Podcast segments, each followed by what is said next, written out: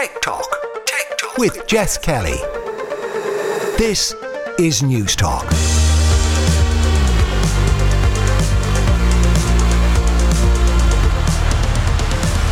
Hello and welcome to part one of a very special report on how Ireland tackles cybercrime. Coming up over the next hour, I'll meet with the heads of the two bodies responsible for fighting cyber attacks and investigating who or what is behind them. As ever, if you want to get in touch, you can email me techtalk at newstalk.com. It's 8 o'clock. Good morning. The HSE has shut down its entire IT system after a major cyber attack. The vaccine programme isn't affected, but the Rotunda Hospital. That was how the country found out that the HSE had been targeted by a ransomware attack on May 14th, 2021. This attack caused severe disruption to the running of Ireland's health service. It took months for services to return to normal, and the cost of this attack currently stands at 100 million euro. That figure could run as high as 670 million. While that was the biggest attack of its nature in this country to date, there are attacks of varying severity happening every single day. As October is Cybersecurity Month, I went out to meet with the teams dealing with this very much on the digital front lines. In part two, we'll hear from the individuals who worked on the HSE ransomware attack, phishing scams, and other digital investigations. But we're going to start outside the building where emergency meetings are held when an issue of national importance arises. Hi, my name is Joseph Stevens, and I'm the Head of Engagement for the National Cybersecurity Centre. Right now, we're standing outside the National Emergency Coordination Centre, uh, which is the government's uh, I suppose, control centre for, for national emergencies. Uh, and that could be anything from a storm to a major accident, uh, but also uh, cyber crisis. So that's why I thought it'd be a good idea to, to chat with you and the team here today.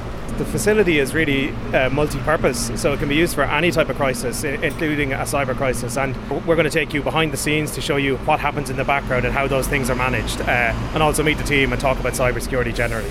So when we're talking about cybercrime, is that anything from you know a phishing attempt right through to something like the ransomware attack on the HSE? It can range from anything down to uh, a fraud against an individual person, a scam, right up to the most serious cyber attacks uh, against organizations.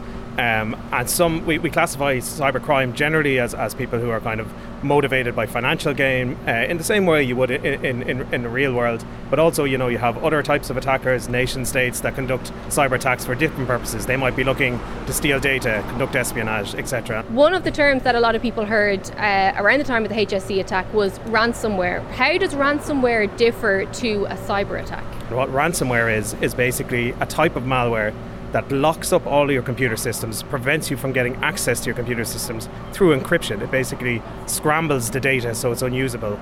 And what the what the attackers will do is they'll issue you with a ransom note saying, unless you pay me a certain amount of money, we're not going to give you a key which will allow you unscramble that data. And in addition to that, there's also uh, extra pressure, extra ransom they can put on, whereby they can say, in addition to that, providing the key, we also have your data, we've stolen it, and we're going to release that for everybody to see unless you pay us an additional amount of money. So there's a sort of double extortion going on. The attack on the HSE was obviously a significant one. It dominated headlines here in Ireland and got pick up obviously around the world.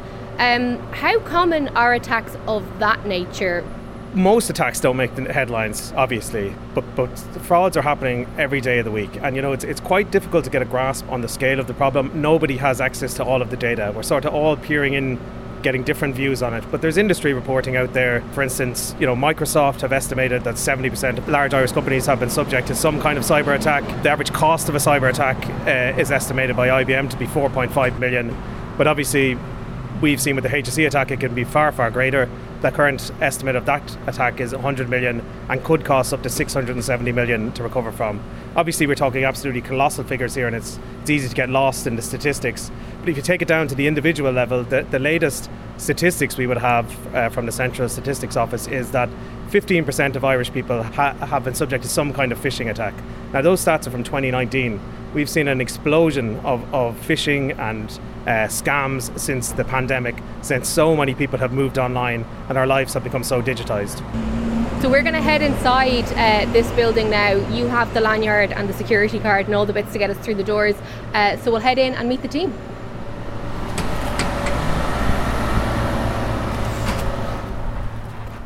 So, Joseph, we're inside the room that you mentioned. A lot of people will know this from uh, seeing it on the news, seeing screenshots on Twitter of uh, politicians and spokespeople uh, addressing the public from this room. Um, tell me a little bit more about this space. You know, it looks like a standard room. It's a, a government briefing office, you know, you have Government Ireland branding and podiums and so on, and then there's a space for the press here to sit and ask questions. But what's really important is what's happening behind the scenes, and, and we'll go there in a moment. But just to talk about this room a little bit, you know, we have, if you look up at the ceilings, you can see that there's cameras, uh, and they're hooked up to live stream immediately. So th- this room is set up to be used immediately in the event of an emergency. So if there's some kind of crisis, this can be used straight away. There's microphones in the ceilings, there's microphones on the podium. We're set up to record and live stream. That's kind of the purpose of this facility. And as I said, this is what most people see. Uh, but maybe we'll take a walk around and I can show you about what's happening in the, kind of in the background. Yeah, awesome. Let's go.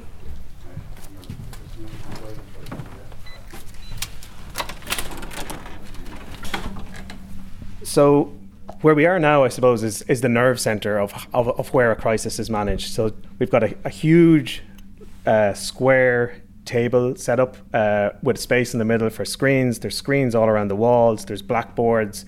Uh, uh there's cameras. Uh, it's, it's a really high tech facility. Uh, what, what, what, you can sit around this table is, is around 35 people. It's set up as it would be for a national emergency coordination group meeting.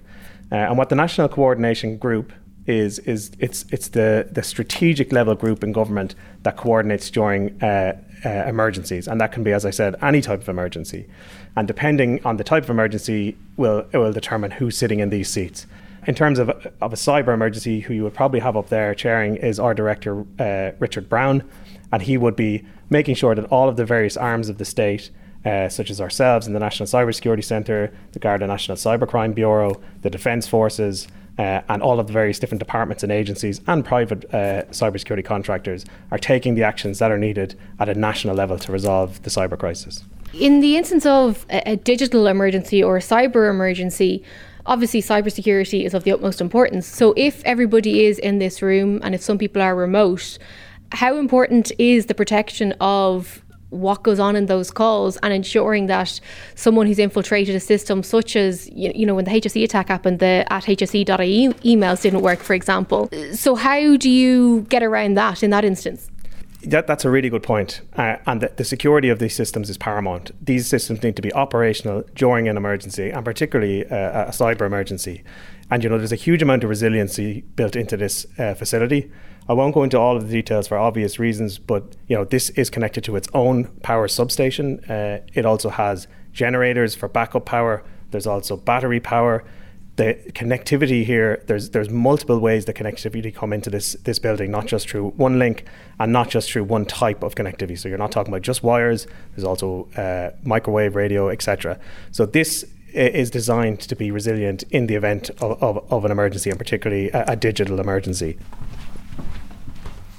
Uh, I've just stepped out of the, the central uh, coordination room uh, to a room off to the left, and you can see there's a huge room here, a, a, big table, similar type of video facilities and, and screens on the wall. And these breakout rooms are used, as you can imagine, the big decisions are taken on the big table, but there's lots of stuff happening in the background. You might want people to go and discuss one aspect of the emergency, whilst uh, you know other groups are doing other things. Where does the book stop? And if there is a disagreement or if there is different points of view, does it does one person have the final say in terms of taking the lead on the strategy for the country?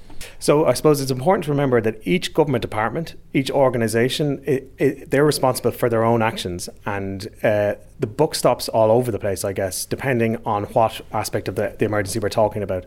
And the role of the NECG the emergency coordination group is coordination. It's to make sure that the state is acting in a coordinated fashion. So we're we're in another room here now, and this is essentially, you know, it would be the sort of headquarters, I guess, for, for either the chair of the NECG or perhaps a minister might come down here. And uh, what you can see obviously is there's a you know their desk, uh, a large table.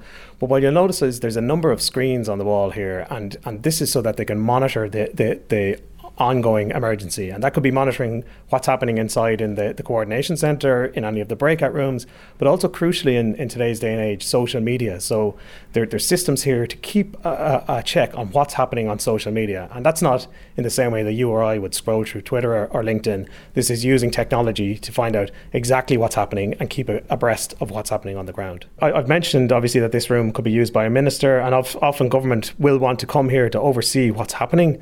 And there's actually a direct link between this building and government buildings. There's a, there's a tunnel where they can be brought. Uh, directly to, to this facility to oversee uh, the cyber the cyber or any emergency. I walked from that big meeting room to one of the breakout spaces to meet with the man who leads Ireland's National Cybersecurity Centre. Richard Browne, Director, National Cybersecurity Centre. Uh, we have three roles basically. We uh, detect, identify, and stop cyber attacks in the state. We manage national incident response processes. The second one is we share information on threats, risks, hazards, and, and issues arising in the cyber domain.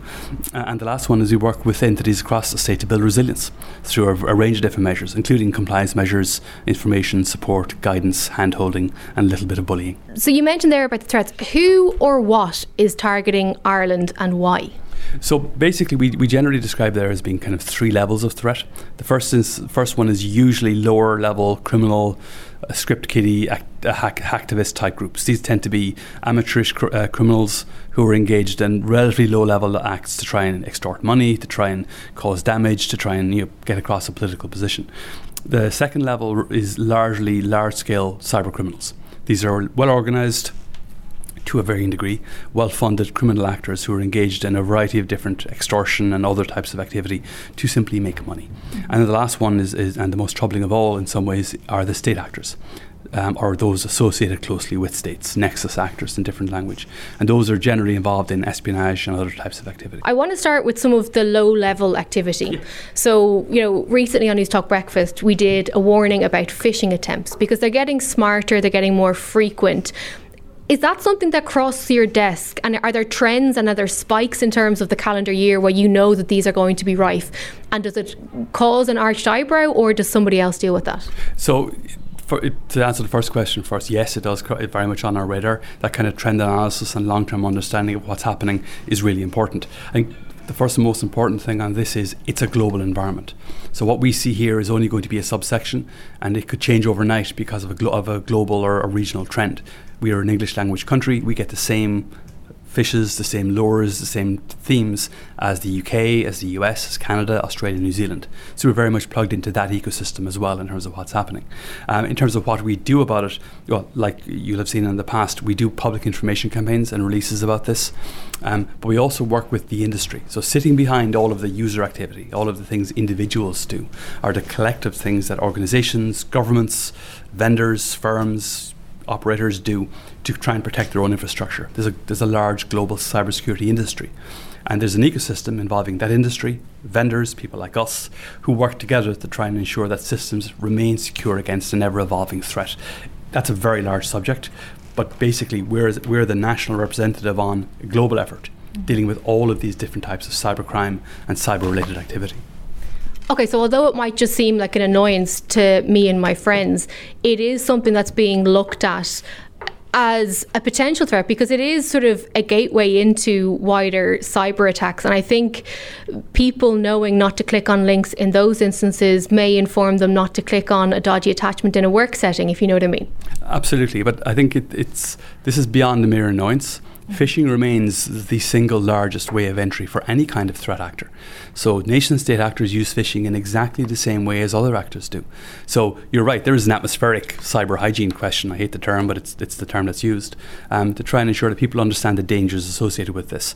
But phishing and those basic 20, 30 year old um, routes remain extremely valid because they work. Um, so the education piece, like European Cybersecurity Month, remains important, not just for individuals at home with, with their own personal information, but in a professional context as well, no matter where you work. Phishing is often dismissed as an annoyance, but the reason it's still so prevalent is because it works.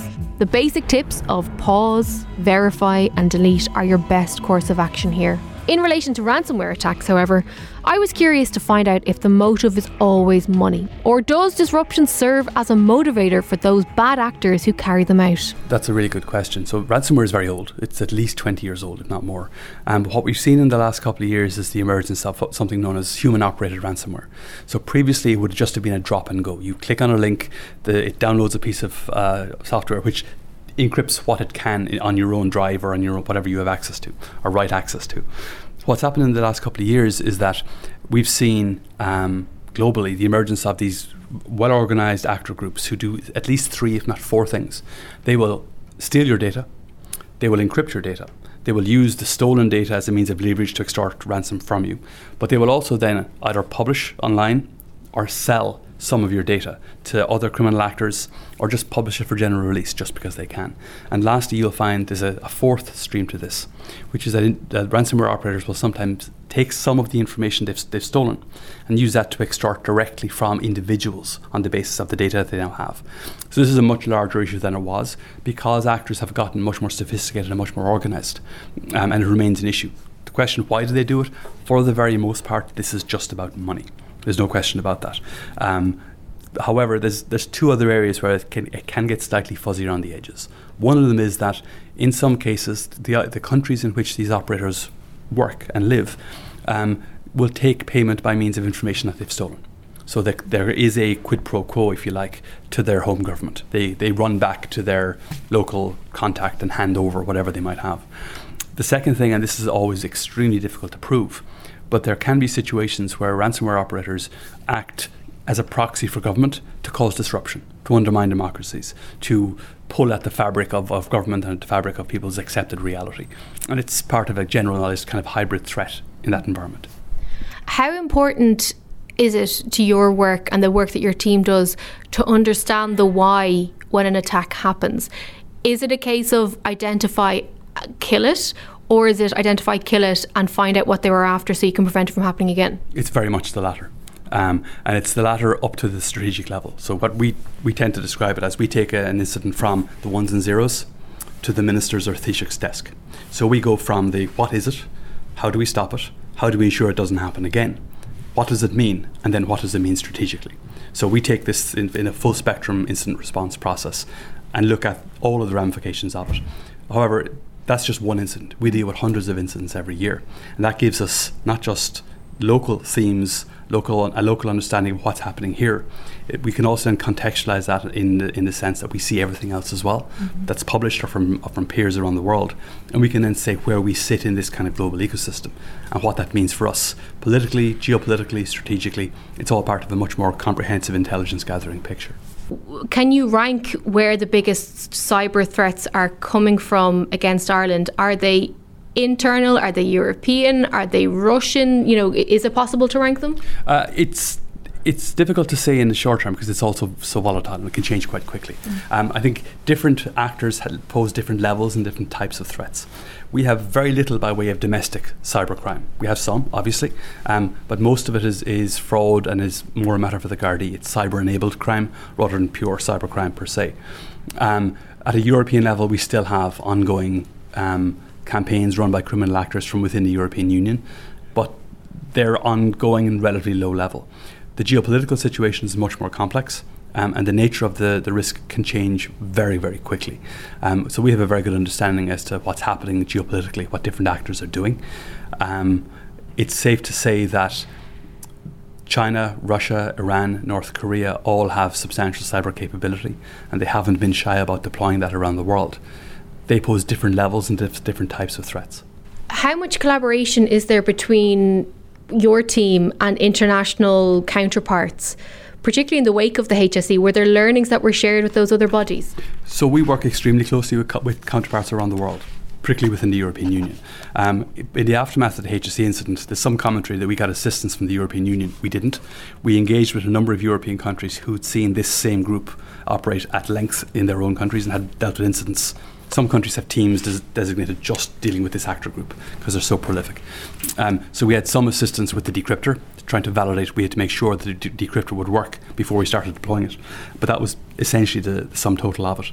However, we work extremely closely across the European Union through formal structures like the CSIRT network and other networks, um, internationally through groups like the NATO Centre of Excellence and bilateral cooperation we have with you know countries like the US, the UK, Australia, New Zealand, and so on.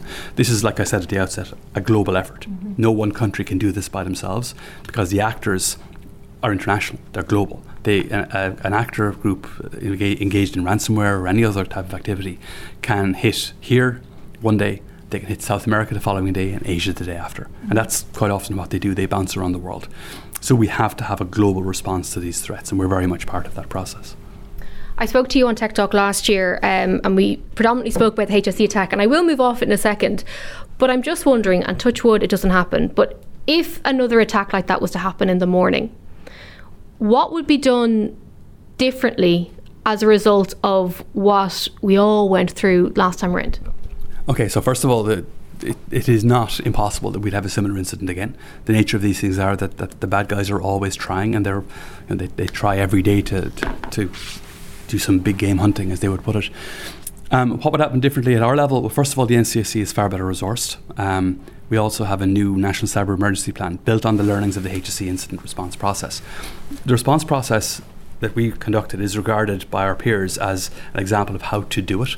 Um, particularly in terms of the public communications and the and the larger response, the political response around it. Um, however, in reality, if you're in a situation where a large data set and a large network has been taken down by an advanced ransomware group, there's very little you can actually do. It's too late. So for us, the focus is on both improving our ability to respond, that's really important, but also ins- ensuring that this doesn't happen again by making sure people understand what they need to do. Mm-hmm. If I were to pick out one, one piece of recent reporting on the HSE incident, it's that the incident has, uh, the reporting has pointed out that the technological debt that the HSE owe that you know they're they're they are about 600 plus million euro behind the curve. So to harden to make ready their systems, um, they need to spend approximately that amount. Now I haven't looked at it personally, but that's what's been reported. Um, that's known as a technological debt. That's what they owe. This would be the case regardless of whether or not there'd been an incident. HSE is a very large IT system, the biggest in the state, very complex, very difficult to work with. But it's not beyond the realms of possibility to other large organizations might have, you know, similar, maybe not to the same scale, levels of technological debt. And that's the real concern for us. This could happen again because entities may not be ready for it. Um, they may not see it when it does, they may not be able to respond in time. I mean, as everybody will be aware, the day before the HSE incident, the same actor group was active in a government department. That government department reported it to us, and we were able to stop it. So they didn't have a ransomware event. Now, the networks were down for cleaning and for safety, but they didn't have a ransomware event. It is possible to stop these guys. It is possible to turn them off.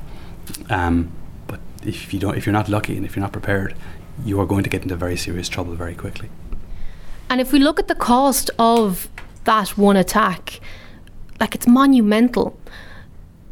So how do we fix it? Because that's a huge amount of money. And we're obviously, there's a lot going on in the world, there's a lot of priorities, we all know that. But people missed out on hospital appointments babies couldn't be registered. Like there was a whole load of human consequences as well as the service disruption in general. So how do we fix it? So I mean, first of all, that's the really important point. This is a human issue. These are services that people rely on in the day-to-day lives. You know, this is no longer just a weird IT problem in, in the basement. This is for ev- for everybody. Um, I said this in front of an Oireachtas committee earlier on this year. It wasn't just patients; it was hospital staff. It was entire communities who were disrupted and affected by this, and that's what happens. How do you stop it? Well, first of all, globally, everybody's having exactly the same conversation. Um, from our perspective, there's three strategic things you need to do, and the 2019 National Cybersecurity Strategy calls these out. And the first one, you have to build resilience. And that basically means you have to ensure your IT systems are up to scratch. Some of that is, is incremental improvement, but some of it's structural. You need to start stop running small, local, poorly defended IT systems and centralise in larger, better defended, better protected, better run organisations. In government, that's happening, and it's happening at pace, by the way. The second thing you need to do is to develop. You need to be able to develop your national capability through, through research, through skills, through training, um, through through R and D in specific cybersecurity uh, products to ensure that you, are ready not just now, but five and ten years into the future. Cyber is not just for today; it's mm-hmm. forever. And in, in all of that, there's a new and emerging piece, and we're heavily involved in this around the certification of products. You go out and you buy a device, it doesn't matter what it is. And in some cases, you have some degree of certainty as to how secure it is. But the state at a European level is getting more and more inv- involved in ensuring that it is secure by design, by default. And that's really important, not just for telecoms devices, which is where we're starting with, but also for connected devices and particularly IoT devices. You know, everything we think of IoT devices as being you know routers or things like that, but mm-hmm. everything now that has an IP address is an IoT device. Cars, farm machinery, your fridge, cameras, your fridge, your toaster in some cases. No, not my toaster. But so this is a this is a monumental issue. We've already seen very large botnets using IoT devices. The Mirai botnet was one of the largest botnets of all time, and it was a very simple piece of code running on IoT devices. These are real systematic global problems, and not local anymore. Then the last thing we need to do is engage, and this this is really about diplomacy. It's about setting standards, about enforcing norms of behaviour online by governments and for governments as well. That's not easy. It involves lots of very patient, long term diplomacy at the UN and at other international organizations. It, it is contested. Other countries have different perspectives on how the world should work. Mm. But if the, the internet, which is this global resource, ultimately it's a global commons, is to remain secure, free, open, then we need to ensure that these norms are built, understood, and respected. Uh, otherwise, we'll, we'll always be playing whack a mole. You mentioned there about um, centralising systems to a certain extent. Is that not a bad thing though? Because if everything is in the one system and the system gets infiltrated, then you have things like certain email addresses not working, certain websites not working, certain systems as a whole not working because it's all reliant on the one thing. Would it not be easier to have loads of mini steps rather than one big boulder? That's a really good question. So, generally speaking, what you're, what you're suggesting is this utterly federated perspective where the, you, know, you have literally thousands of individual IT systems. First of all, it's very energy inefficient. But secondly, it is very, very difficult to, to really protect that large estate of different systems out there because they'll all have vulnerabilities. They're all running different versions of Windows Exchange or whatever it might be. And it's difficult to patch one of those one of those systems. And if you've loads of small organizations like we do in this country, it's a given that some of them will remain unpatched and they will be extremely vulnerable. Not just a little bit vulnerable, extremely vulnerable. So centralizing and, if you like, um, concentrating IT does indeed concentrate IT risk, but it also means you're much more likely to have a proper functioning IT risk governance system sitting on top of that. Now, obviously, that doesn't mean you centralize everything into one pot. Mm-hmm. It means you have individual, federated, resilient IT instances. Cloud works exactly like that. Um, but having it all federated out in local offices, in, in small, you know, business enterprises, in small government departments and agencies, that's a recipe for serious problems down the line. We spoke there a second ago about um, collaboration with other uh, counterparts around the world. We're seeing, and if anybody opens a newspaper or listens to the news, um, there's a lot of activity going on in the political sphere, uh, particularly mm. over in the UK. There's a lot of questions about policies and how they do things. I was reading something recently that they're going to find a new way of doing GDPR. The the notion of countries going out and doing things on their own does that impact what your team does like how important is that collaboration and if there are changes to policies or outlooks when it comes to cybersecurity, does that mess with that important collaboration that you've just talked about? It doesn't to the extent that you might think at first pass. Okay. So, first of all, we have our single most important piece of legislation in cyber is the European NIS directive, the Network and Information Security Directive. The UK transposed that at the same time we did. We worked very closely with them to ensure that the east west and north south infrastructure was properly captured in 2016 17. Um, but they've maintained that. They haven't diverged from that. And they have mutual self interest, you know, leaving aside the, the political tensions in, in, in, around all of this. They have the same interests we do in preserving their own infrastructure. And they are maintaining that regulatory regime in the same way we have. So I would I wouldn't suggest that there is that much of a of a fragmentation of the of the regulatory regime globally. If anything, the other the reverse is the case. Now Europe is important. This is really important, taking a very firm stand on a couple of different things, which is relatively unique. So the IoT device piece, the certification piece in Europe is pushing in a different direction. That's difficult and challenging for loads of different reasons, but there are valid, valid, ar- sorry, valid arguments behind all of that. Um, whether that leads in the long term to a fragmentation, I'm not sure. In, pa- in the past, where Europe has led, others have tended to follow. Um, the NIS directive was, was first and best in class in 2013 when originally published. Lots of individual US states are now moving along in a similar direction. And indeed, there's been several executive orders from the president in the US that also moves in a similar direction. Um, my experience of, of working with US officials is that they might be late, but they will get it right. And we, have, we stand to learn from what they do as well, which is really important. Mm. On a national level, and I don't mean this in any disrespect to anybody, but when you're briefing ministers, TDs, officials, all that sort of jazz, do you feel that there is the understanding of the severity of the issue? Absolutely, yes. And even before the HSE incident, this okay. was well understood. I mean, we talk about the HSE incident as if it was something dramatic and new. There's been ransomware instances happening globally for t- more than 20 years. Um, ours, is, HSE was unusual because of its scale um, and it's because we were quite open as to what was happening. But you, you look globally, this happens all the time. Mm-hmm. So people were very much aware of it across government. I think what, what the HSE incident has, has shown really is how systematic and large scale the implications can be. That was a really interesting one for everybody here. Has it changed the tenor of the conversation? Not really, because we were already in this space. I've been scaring people about this for 10 years, um, and people are well aware of what's happening. Mm. Uh, earlier in the year, I was out with the Defence Forces and they were doing uh, a cyber training event. Um, how frequent do these training type things go on? And, and does your team constantly go through training to identify react and respond to attacks of different natures? All the time. Um, so, in terms of individual training, we most of our training is international. So we work with partner agencies and colleagues around the world, and we also work with international training companies for various different types of contracts. Um, but we do exercises very regularly, nationally and internationally, to ensure that what we do and how we do it remains up to scratch. Some of those are tabletop geopolitical type exercises. Some more are technical with NATO and other colleagues. So our we're doing this live all the time. We're in a live fire environment all the time. But we do step back regularly to exercise both our national strategic planning and our local, if you like, tactical responses to different incidences. Um, it's this is an ongoing. Every three or four weeks, we have an exercise type situation. Mm-hmm. I have one coming up. Um, I've done several already this year at the European level. I have one more coming up later on in the year. We have three more within the NCSC nationally coming up before the end of the year. One of them run by us. Um, so this is happening all the time.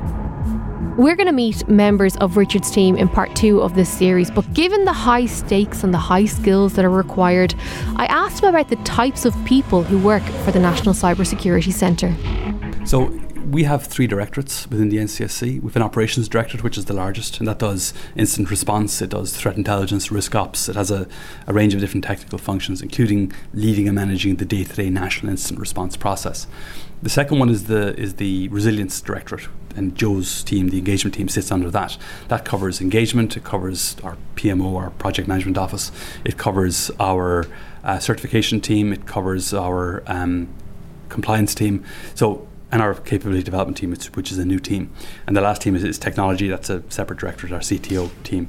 So each of these teams are quite different, but we look for a basic skill set for everybody. We're looking for people with a high level of cybersecurity or organizational design capability who can engage with very complex, difficult issues at a technical level and then escalate them, them up the, tech, the strategic chain.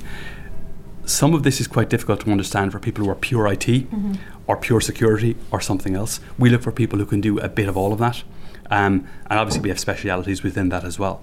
A lot of the people we employ have come from the Defence Forces originally, quite a few. And then increasingly, we're bringing people in from private sector and from across the civil service with 10 or 15 years of experience doing cybersecurity. I mean, it's worth keeping in mind we have 7,000, more than 7,000 people working in cybersecurity in Ireland.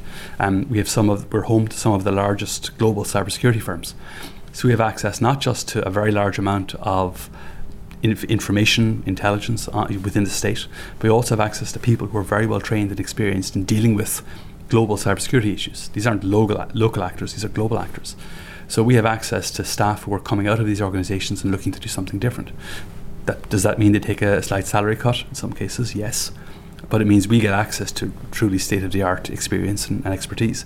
Um, it's also worth keeping note that we've been doing this for 10, 11 years. Mm-hmm. So we have some staff who've been around for a lot of that period who have had a huge amount of experience globally and, and nationally. Some of them have gone off to the private sector and come back. Um, so we have we're very, very lucky. It's, it's been our saving grace for years. We've had a small team. we've had an extremely competent team, um, and particularly in forensics and incident response, which has been our focus for much of that time. Mm. Is there more that could be done in terms of resourcing, funding, expanding the team? Always. So our the, the, the budget last week, week before, um, signed off on an increase from 45 staff at year end this year to 62 next year. So again, we're, we're growing at pace, and that's about as as rapid growth as you can sustain in reality. Um, and hopefully next year we'll grow again. So the organisation is slated as to the as per the capacity review last year to grow to at least 70 by next year. And I very much hope it'll be at least 70. It will be more than that. Um, but thereafter, and we have a midterm review of the national cybersecurity strategy underway now. Thereafter, I think the organisation will need to continue to grow, not forever, mm-hmm. but there is a critical mass that we need. We're getting there, we're getting close to it, but we need to be s- essentially larger and more multifunctional to be able to specialize on individual tasks, particularly within the operations team, but also elsewhere in the organization. This, like I said, this is forever. Mm-hmm. Cybersecurity isn't going to go away tomorrow. There will always be a need for an NCSC or an NCSC like body. So the investment we're making now will pay dividends, you know, not just this year, next year, but into the future as well. My final question is we've spoken a lot there about the threats, the people behind them, the response. For individuals listening to this now who we've just scared the living daylights out of, is it an optimistic message in terms of Ireland's response to cybersecurity? Because, in all reality, as nice as you are, we don't want to hear from you. We, we, we just want you guys to work in the shadows and stop everything. We don't want you to have to come out and explain things. Um, so, how are we set to tackle the level of threat that Ireland currently faces? It's amazing how many people don't want to see me. um, I suppose is the is the message optimistic? I think the message is probably best described as realistic. Um, we're in a relatively lucky position because we're we're a well developed, wealthy country with resources to dedicate to this in the long term, mm-hmm. um, and we have a strategic plan to deal with these issues as part of a global and European uh, response to these challenges. That doesn't mean it's going to be easy, and it doesn't mean we're not going to have incidents. We are, um, and also the geopolitical environment is extremely dynamic. Um, the world has changed dramatically in the last eight or nine months. So things could go badly wrong again, and it's it's always a possibility. We're just waiting on that one phone call. In terms of an optimistic message, the technology is getting better. IT systems are getting more secure by design. The bad guys are having to work harder for less, and that's what we're trying to do. We're trying to drive down their benefit from all of this, their take. Um, in the long term, this is working. But there are always going to be people out there looking for new ways of making money. There's always going to be criminal actors, and they're always going to keep trying. So our job is to stay on that. Um, whether does that mean I can guarantee you won't speak to me again? I'm not sure, but we'll do our best. Okay, well, hopefully not. But thank you so much for your time. That was Richard Browne, Director of the National Cybersecurity Centre, one of two bodies that tackle cybercrime here in Ireland. The analogy that was given to me was think of a cyber attack as a fire. The NCSC is the group that's called to tackle the fire, and then the Garda National Cybercrime Bureau comes in to investigate the cause. Pat Ryan is my name. Uh, I'm the Detective Superintendent in charge of operations at the Garda National Cybercrime Bureau. We're responsible for the prevention, detection, investigation, operational support, and prosecution of cybercrime we're the, the law enforcement side uh, that investigates cybercrime incidents. In Ireland, we classify uh, cybercrime into two categories cyber enabled crime. So, cyber enabled crime really is your traditional types of crimes, such as fraud, theft, or illegal content, uh, which is facilitated through the use of, say, computers uh, and ICT equipment. Cyber dependent crime then is the other category, and that's very much focused on crimes that are specifically targeted against, say, computers and ICT equipment, and that would be the likes of your ransomware attacks, as I'm sure we've all heard that word in the last couple of years. DDoS attacks, and these are distributed denial of services. This is where attackers will basically flood uh, a network to try and disrupt the network of companies. We provide operational support to our um, members throughout the country. So, where a cybercrime incident or cyber enabled type incident occurs, which may be complex, we would provide that operational support to the members then on the ground. The, the Garda National Cybercrime Bureau, we have significantly increased our resources over the last number of years in order to be able to ensure that An Garda Síochána has a, you know, the appropriate response to the ever-growing uh, challenges of cybercrime. And I suppose this will, you know, uh, this commissioner takes cybercrime very seriously Um, over the last two years, we have seen a significant rise in our resources, and that's not just staff, but it's ICT, and also uh, we've established a number of cyber satellite hubs throughout the country.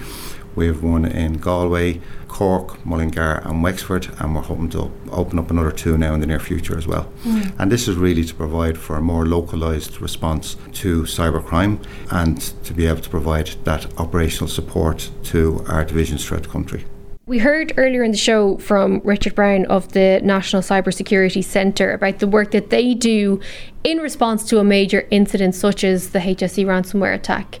How important is the collaboration between yourselves and the National Cybersecurity Centre? Collaboration is key, and we need to work with all our stakeholders when it comes to the investigation of cybercrime.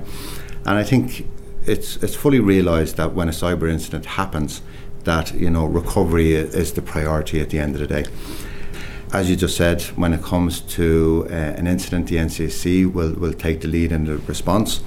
Uh, but when it comes to the investigation, that's where we take over.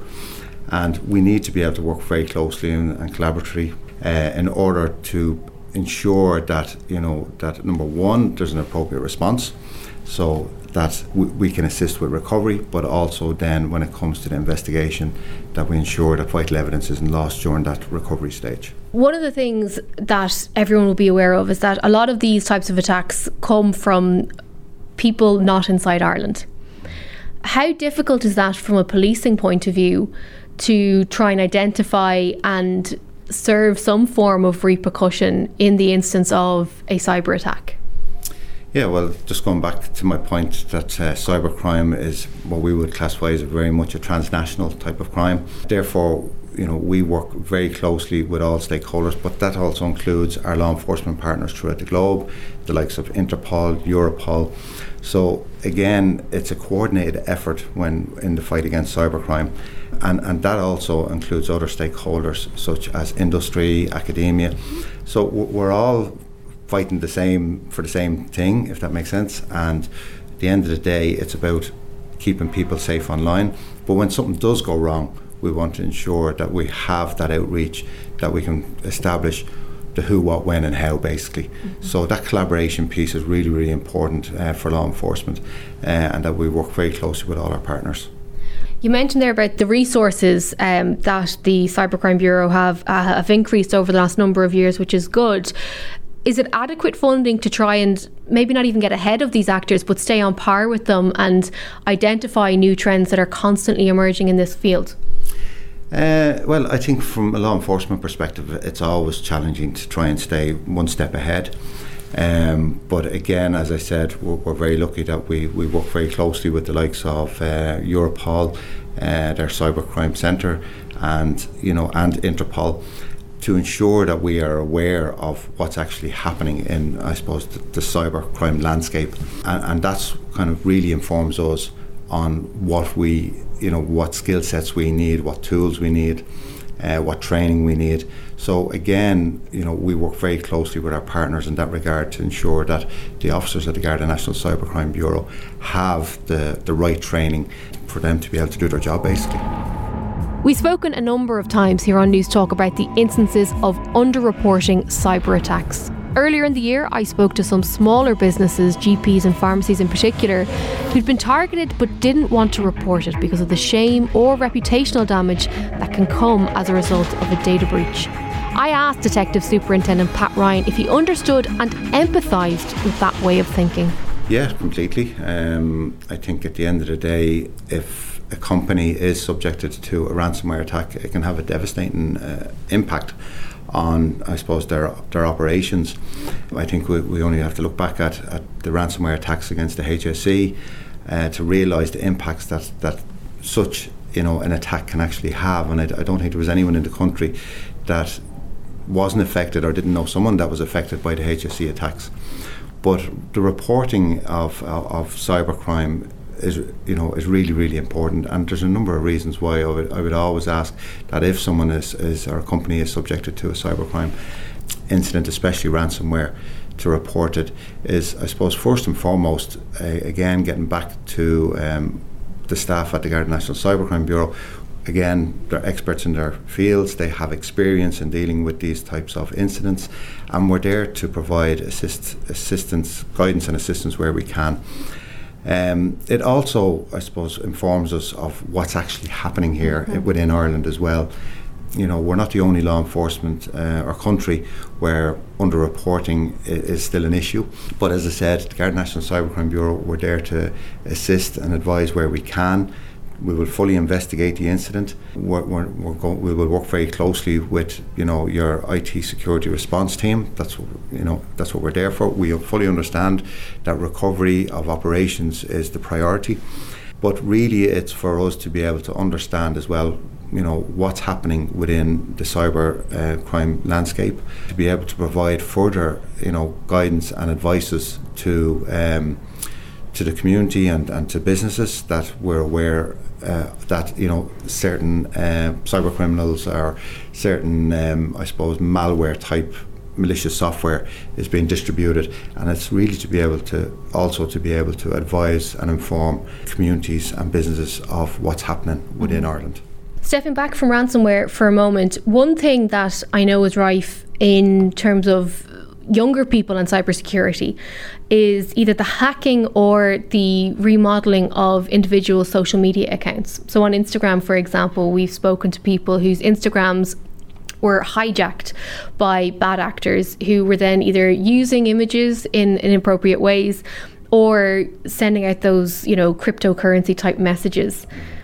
That can be a real invasion of privacy, particularly of a young individual.